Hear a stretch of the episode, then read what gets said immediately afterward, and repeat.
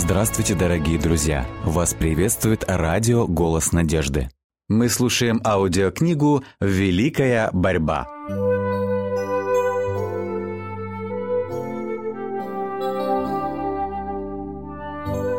Глава 29. Происхождение зла.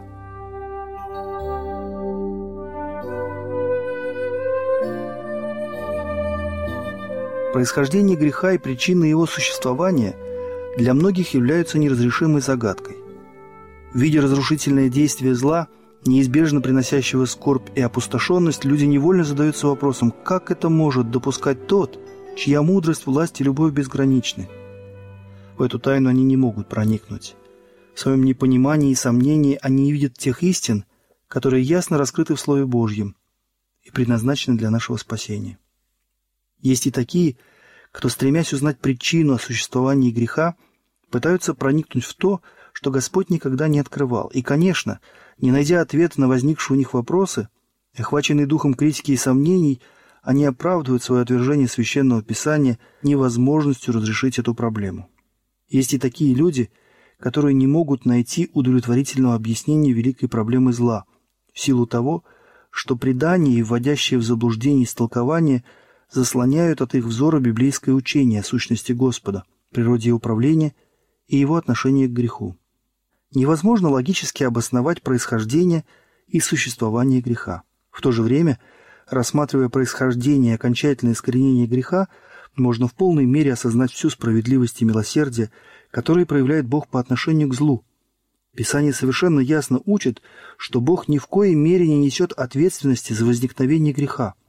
Не было ни произвольного удаления божественной благодати, ни изъянов в божественном управлении, которые могли бы привести к восстанию на небе. Грех – незваный гость, появление которого ничем нельзя объяснить. Это непостижимая тайна. Оправдывать грех значит защищать его. И если бы удалось найти причину существования греха или оправдать его появление, тогда он перестал бы быть грехом. Единственным возможным определением греха являются слова Священного Писания «Грех есть нарушение закона». Грех появляется в результате следования принципу, находящемуся в непримиримом противоречии с великим законом любви, на котором основывается божественное правление. До возникновения зла во всей Вселенной царили мир и радость. Все находилось в совершенной гармонии с волей Творца. Любовь к Богу была превыше всего. А любовь друг к другу – беспристрастной и чистой. Христос Слово, единородный Сын Божий, был одно с вечным Отцом. Их природа и намерения были едины. Единственный во всей Вселенной, кто был посвящен во все замыслы Бога, это Христос. Через Христа Отец сотворил все небесные существа.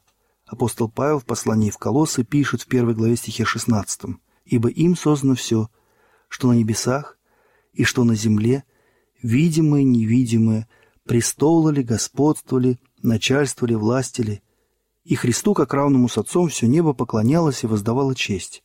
Поскольку основанием правления Божьего закона был закон любви, счастье всех сотворенных существ зависело от того, насколько полно они соответствуют его великим принципам праведности.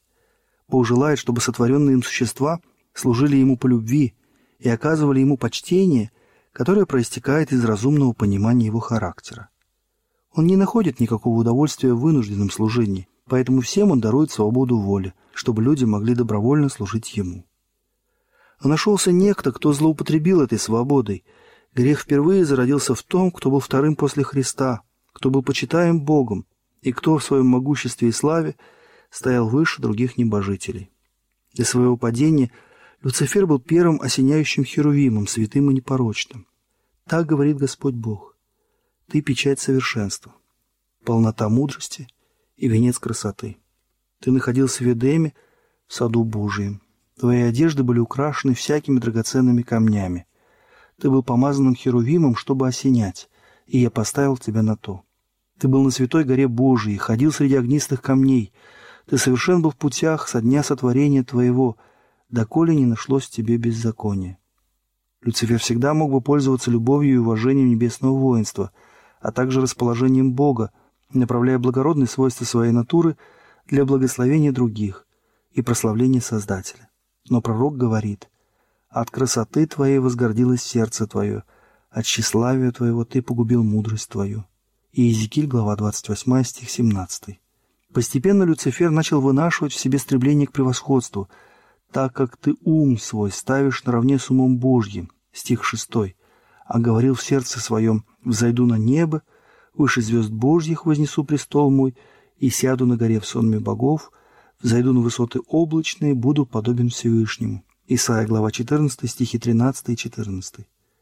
Вместо того, чтобы убеждать творение Божье любить своего Создателя превыше всего и быть преданными Ему, Люцифер попытался заставить их служить и поклоняться себе. Желая пользоваться почестями, которыми Бог Отец окружил своего Сына, этот повелитель небесных воинств задумал получить власть, принадлежащую только одному Христу. Все небо находило особенную радость в том, чтобы отражать славу Творца и возносить хвалу Богу. И пока Бог был столь чтим, все пребывали в покое и довольстве. Но теперь небесная гармония была нарушена. Самовозвышение, служение себе резко противоречили замыслу Творца, порождая недобрые предчувствия в сознании тех, для кого раньше Божья слава стояла на первом месте. На небесных советах Люцифера просили одуматься. Сын Божий убеждал его в величии, благости и справедливости Творца, в том, что его закон свят и незыблем. Сам Бог учредил порядок на небесах, и, пренебрегая им, Люцифер тем самым бесчестил своего Творца, вергая себя в пропасть погибели. Но все предостережения, исходящие из безграничной любви и милосердия, еще сильнее возбуждали в нем дух сопротивления.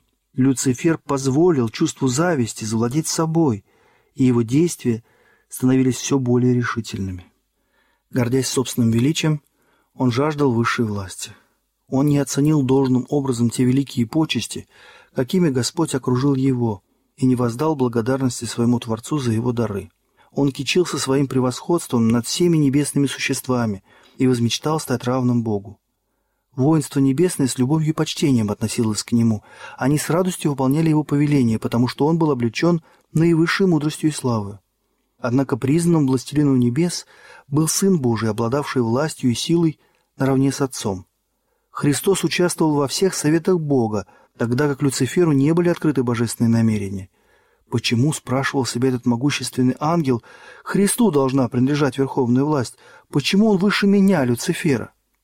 Оставив свое место перед лицом Божьим, Люцифер начал сеять среди ангелов дух недовольства – окружив себя непроницаемой таинственностью и скрывая свои настоящие намерения под маской глубокого почтения к Богу, он стремился вызвать недовольство к законам, которым подчинялись небесные существа, указывая самым недвусмысленным образом, что они содержат совершенно ненужные ограничения. Так как по своей природе ангелы святы, внушал он, то, следовательно, они должны следовать побуждениям собственной воли. Он стремился вызвать к себе сочувствие, делая вид, будто Бог проявил несправедливость к нему – наделив наивысшими почестями Христа. Он утверждал, что стремится к большей власти и более высокому положению не для самовозвышения, но для того, чтобы дать возможность всем небожителям подняться на более высокий уровень. Господь в своем великом милосердии проявлял долготерпение по отношению к Люциферу. Он, насаждавший дух недовольства, не сразу был лишен своего высокого положения, и даже тогда не потерял его – когда стал выдвигать свои незаконные требования перед верными ангелами. Он долгое время оставался на небе. Много раз ему предлагали прощение при условии, что он раскается и смирится. Все усилия безграничной любви и мудрости были направлены на то, чтобы раскрыть ему его заблуждение. Дух раздора до той поры был неизвестен на небесах. Вначале и сам Люцифер не понимал, в какую бездну он катится – не понимал истинной природы своих чувств. Но когда ему было показано, что для недовольства нет оснований, Люцифер убедился, он не прав. А божественные требования справедливы. Он должен был перед всем небом признать это, и если бы он так и поступил, то мог бы спасти себя и многих ангелов. В то время он еще был в какой-то мере предан Богу. Хотя он лишился бы своего положения осеняющего Херувима, тем не менее, если бы он добровольно вернулся к Богу, признав мудрость Творца и удовлетворяясь тем местом, которое отведено ему в великом плане Божьем, то был бы восстановлен в своих прежних правах. Но гордыня не позволяла ему подчиняться. Упорно защищая свою точку зрения свои действия и утверждая, что ему не в чем раскаиваться, он окончательно вступил на путь великой борьбы со своим Творцом. И весь свой незаурядный ум он направил на обольщение ангелов, находящихся под его управлением. Даже предостережения и советы Христа были извращены в угоду его предательским планам. Тем, кто особенно любил его, сатана жаловался на несправедливость, проявленную к нему, на отсутствие должного уважения, на грубое, незаконное ущемление его свободы. И, извратив слова Христа, он прибег к различным уловкам и прямой клевете, обвиняя Сына Божьего в намерении опозорить его перед всеми небожителями. Он старался в ложном свете представить свои разногласия с верными ангелами. Всех тех, кому ему не удалось обольстить и привлечь на свою сторону, он обвинял в безразличии к интересам небожителей. Тех, кто оставался верен Богу, он обвинял в том, что делал сам. И для того, чтобы убедить других в том, что Бог несправедлив к нему, он начал превратно истолковывать слова и действия Творца. Его коварная политика заключалась в том, чтобы при помощи различных хитросплетений посеять среди ангелов замешательство, вызвать недоумение относительно намерений Божьих. Все самое простое он облекал тайной и, искусно извращая самые ясные постановления Иеговы, бросал на них тень сомнения. Его высокое положение, его причастность к божественному правлению придавали еще большую силу всем его утверждениям, и многие, обольстившись, примкнули к восстанию против небесной власти. Бог своей премудрости разрешил сатане продолжать его деятельность, пока дух недовольства не вылился в открытое восстание. Это было необходимо для того, чтобы полностью обнаружились его планы, чтобы все увидели их подлинную природу и направленность. Люцифер, будучи помазанным Херувимом, занимал высокое положение, пользовался большой любовью небожителей и оказывал на них сильное влияние. Господь управлял не только небожителями, но и всеми сотворенными им мирами, и сатана надеялся, что если ему удастся вовлечь в свой мятеж ангелов небесных, то он обольстит и другие миры. Он очень ловко и искусно выстраивал свои аргументы, прибегая к различного рода уловкам и лукавствам. Сила его обольщения была очень велика, и, облегшись в мантию лжи, он добился успеха. Даже преданные ангелы не вполне могли постичь его характер и понять, к чему ведут его деяния. Сатана занимал такое высокое положение, и все его действия были обличены такой непроницаемой таинственностью, что ангелам было очень трудно понять истинную природу его деятельности.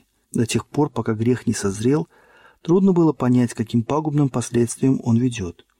До тех пор ничего подобного не было во всей Вселенной Божьей, и святые существа не имели никакого представления о природе и коварстве греха. Они не могли вообразить ужасных последствий, вытекающих из нарушения божественного закона. Вначале сатана скрывал свои намерения под покровом показной верности Богу – он утверждал, что старается укрепить и усилить славу Господа, утвердить его правление, авторитет и способствовать благу всех небожителей. По капле, вливая яд несогласия в сознание подчиненных ему ангелов, он с величайшим искусством делал вид, что всеми силами пытается устранить это недовольство. Настаивая на необходимости изменить условия и законы Божьего управления, он объяснял, что только таким образом можно сохранить согласие на небе. Господь мог бороться с грехом только праведностью и истиной. Сатана же со своей стороны использовал то, к чему не мог прибегнуть Бог – лесть и ложь. Он старался исказить Слово Божье и в ложном свете представить перед ангелами его план правления, утверждая, что Бог несправедлив, подчиняя своим законам и уставам небожителей, что, требуя подчинения и послушания от всего своего творения, он просто стремился к самопрославлению. Поэтому всем небожителям, а также и другим мирам, необходимо было показать справедливость Божьего управления и совершенство его закона. Сатана делал вид, что он сам печется о благе Вселенной. Поэтому все должны были понять истинный характер узурпатора и его настоящие намерения. А для того, чтобы он разоблачил себя своими беззакониями, требовалось определенное время. В расколе, произведенном сатаной на небе, он обвинял закон и правление Божье. Он заявил, что все зло это следствие божественного руководства, а его единственная цель – усовершенствовать уставы Иеговы. Поэтому необходимо было, чтобы он обнаружил характер своих притязаний и на практике продемонстрировал предлагаемые им изменения к божественному закону. Осудить его должны были бы его собственные поступки. С самого начала Сатана утверждал, что он не мятежник. Нужно было перед всей Вселенной разоблачить обманщика. Даже тогда, когда было решено, что он не должен больше оставаться на небе, безграничная мудрость не уничтожила сатану. Так как Бог принимает только служение, основанное на любви, то верность его творений могла покоиться только на убежденности в его справедливости и доброте. Обитатели неба и других миров, будучи не в состоянии постичь природу греха и его последствия, не могли бы считать Бога справедливым и милосердным, если бы Он уничтожил сатану. Если бы сатану сразу уничтожили, тогда они служили бы Господу не из любви, а из страха. И обманщик не был бы полностью побежден, дух мятежа не удалось бы искоренить. Зло должно было созреть. Для вечного блага всей Вселенной нужно было позволить сатане более полно развить свои принципы, чтобы его обвинения против божественного правления предстали бы в истинном свете перед всеми сотворенными существами. Тогда справедливость Господа, милость и незыблемость Его закона, вне всякого сомнения, утвердились бы навсегда. Во все грядущие века восстание сатаны должно было быть уроком для Вселенной, вечным свидетельством о природе греха и его ужасных последствиях. Действия сатаны и его влияние как на ангелов, так и на людей должны были показать, к чему приводит пренебрежение божественной властью.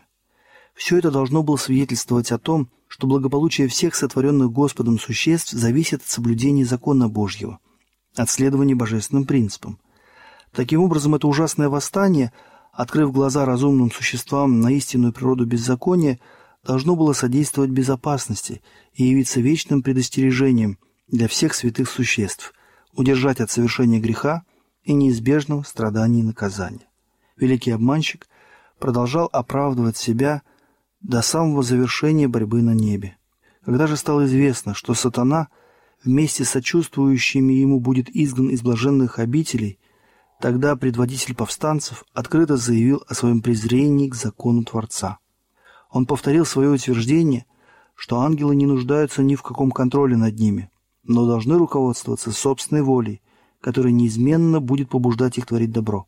Он заявил, что божественные уставы ограничивают их свободу, и следует уничтожить закон, чтобы небесное воинство, освобожденное от его уз, могло достичь еще более высокого и славного положения. В один голос сатана и его сторонники возложили всю вину за свое восстание на Христа, заявив, что если бы их не упрекали, то они никогда бы и не восстали. Бросив дерзкий вызов Богу, упорствуя в своем неповиновении, тщетно пытаясь свергнуть правление Божье и при этом изображая себя невинными жертвами деспотической власти – великий обманщик и его приверженцы были, наконец, изгнаны с неба. Тот же дух, который привел к восстанию на небе до настоящего времени, вдохновляет мятежников на земле. Среди людей сатана проводит ту же политику, которую проводил, обольщая ангелов. Его дух и сегодня господствует в детях непослушания. Подобно ему, они стремятся уничтожить ограничения закона Божьего и обещают свободу людям, нарушающим его предписания. Обличение во грехе – продолжает вызывать тот же дух ненависти и сопротивления. Когда обличающие вести от Бога пробуждают совесть, сатана побуждает людей оправдывать себя и искать сочувствие и поддержку окружающих. Вместо того, чтобы исправить свои ошибки, люди восстают против обличителя, будто он является единственной причиной возникшей неприятности. Со дней праведного Авери до настоящего времени подобное отношение проявляется ко всем, кто осмеливается осуждать грех. Действуя так же, как и на небе, Создав ложное представление о Господе как о суровом и жестоком тиране, сатана склонил людей к греху. И преуспев в этом, он объявил, что несправедливые требования Божьи привели человека к падению, как в свое время они подтолкнули к мятежу его самого. Но Всевышний так раскрывает свою сущность. «Господь, Господь, Бог человеколюбивый и милосердный, долготерпеливый и многомилостивый и истинный, сохраняющий милость тысячи родов, прощающий вину и преступление и грех». Изгнанием сны с небес – Бог подтвердил свою справедливость и тем самым поддержал честь своего престола. Но когда человек согрешил, поддавшись обольщению этого отступнического духа, Бог засвидетельствовал свою любовь тем, что отдал своего единородного Сына на смерть ради падшего человеческого рода. В этом Господь раскрыл всего себя. Крест – могущественное доказательство, что избранный Люцифером путь греха никоим образом не является результатом изъянов, в Божьем правлении. В борьбе между Христом и сатаной, происходившей во время земного служения Спасителя, великий обманщик полностью разоблачил себя.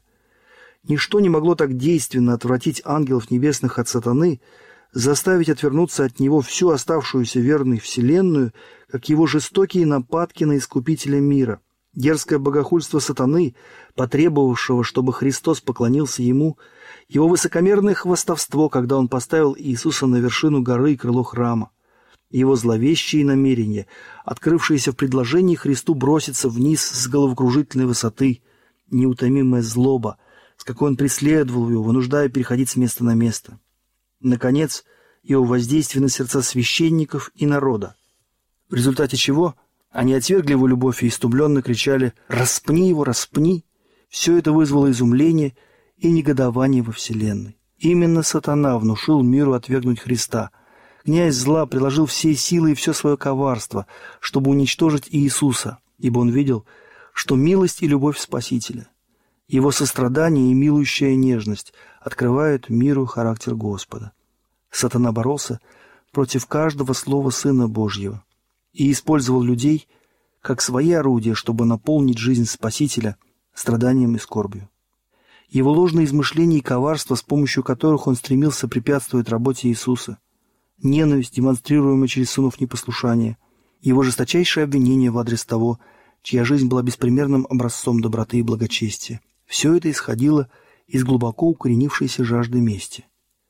Все небо, охваченное безмолвным ужасом, наблюдало за тем, как на Голгофе Сына Божьего опалило страшное пламя, долго сдерживаемой зависти, злобы, ненависти и мстительности.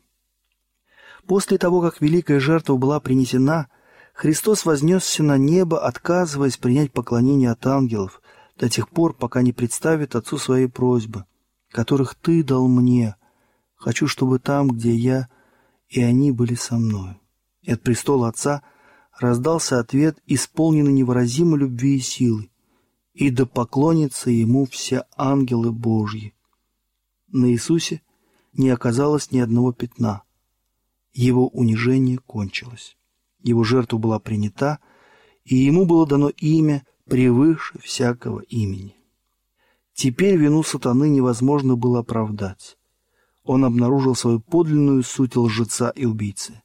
Теперь было ясно, что тот же дух, посредством которого он правил сынами человеческими, находящимися в его власти, проявился бы среди небожителей. Он утверждал, что нарушение закона Божьего принесет свободу обитателям Вселенной и возвысит их. Но, как теперь стало ясно, это привело бы их только к рабству и вырождению. Сатанинская клевета на характер и правление Божье предстала в истинном свете. Он обвинял Бога в том, что, требуя от сотворенных им существ подчинения и послушания, он навязывал им свою волю и просто стремился к самопрославлению, что, призывая всех к самоотречению, сам Творец ничем не жертвовал. Теперь же все увидели, что для спасения падшего и грешного рода правитель Вселенной принес одну из самых величайших жертв, на какую только способна любовь. Ибо Бог во Христе примирил с собой мир. Все увидели так же, как Люцифер, стремясь к почестям верховной власти, открыл дверь греху. Христос же, для того, чтобы уничтожить грех, смирил себя и стал послушным до смерти. Бог показал свое неприятие принципов мятежа. Все небо увидело его справедливость, проявившуюся как в осуждении сатаны, так и в искуплении человека. Люцифер заявил, что если закон Божий не изменен и его нарушителем не может быть прощения, тогда каждый нарушитель должен быть навсегда лишен милости Творца. Он утверждал, что греховное человечество не может быть искуплено и, следовательно, является его законной добычей. Но смерть Христа явилась таким аргументом в пользу человека, опровергнуть который невозможно. Наказание, положенное по закону, пало на того, кто был равен Богу, и человек теперь может принять праведность Христову и смиренной благочестивой жизнью одержать победу, как и Сын Божий восторжествовал над властью сатаны. Таким образом, Бог является праведным и оправдывающим всех верующих в Иисуса. Но Христос пришел на землю не только для того, чтобы ценой страданий и смерти искупить человека. Ему предстояло возвеличить и прославить закон. И не только для того, чтобы жители земли отнеслись к нему с должным почтением, но чтобы доказать всем обитаемым мирам во Вселенной, что закон неизменен. Если бы было возможно отменить его предписание, тогда Сыну Божьему не было бы нужды отдавать свою жизнь чтобы искупить его нарушителей. Смерть Христа доказывает его непреложность. И эта жертва, на которую Отца и Сына подвигла безграничная любовь к грешникам, свидетельствует всей Вселенной о том, что справедливость и милость – основание закона и правления Господа. Только этот план искупления и не меньше мог восстановить правду о характере Божьем. На последнем суде выяснится, что для возникновения греха нет никакой причины. Когда судья всей земли потребует у станы ответа «Почему ты восстал против меня и увел подданных моего царства?», зачинщик зла не сможет ничего сказать в свое оправдание. Никто не произнесет ни слова, и все мятежное воинство утратит дар речи. Колговский крест подтверждает неизывлемость закона и показывает всей вселенной, что наказание за грех — смерть. Предсмертный возглас Спасителя совершилось, прозвучал для сатаны смертельным приговором. Исход великой борьбы, которая длилась столько времени, определился. И стало возможным окончательное искоренение зла. Сын Божий прошел через врата могилы, чтобы смертью лишить силы имеющего державу смерти, то есть дьявола. Желание Люцифера возвыситься выразилось в словах «Выше звезд Божьих, вознесу престол мой, буду подобен Всевышнему». Господь говорит «Я превращу тебя в пепел на земле, и не будет тебя вовеки». Когда придет день, пылающий, как печь, тогда все надменные, поступающие нечестиво, будут, как солома, и пополитый грядущий день, говорит Господь Саваоф, так что не оставят у них ни корня, ни ветвей. Книга пророка Малахии, 4 глава, стих 1. Вся вселенная увидит, что есть грех и каковы его последствия. И его полное уничтожение, которое, совершись оно в самом начале, повергло бы ангелов в страх и навлекло бы бесчестие на Бога, ныне будет доказательством его любви – и возвысит его перед обитателями Вселенной, которые находят наивысшее наслаждение в исполнении его воли и в чьих сердцах запечатлен его закон. Никогда больше не будет зла. Слово Божье говорит, и бедствие уже не повторится. Наум, 1 глава, стих 9.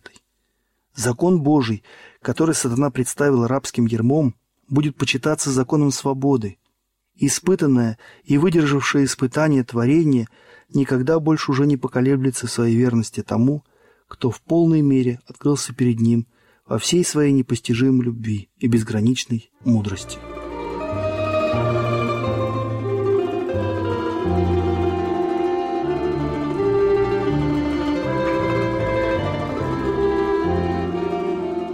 Дорогие друзья, вы можете оставить свои сообщения через WhatsApp и Viber по номеру плюс 7 915 688 7601 или позвонить нам на бесплатную линию, которая работает на территории Российской Федерации. Номер 8 800 100 ровно 1844. 8 800 100 ровно 1844.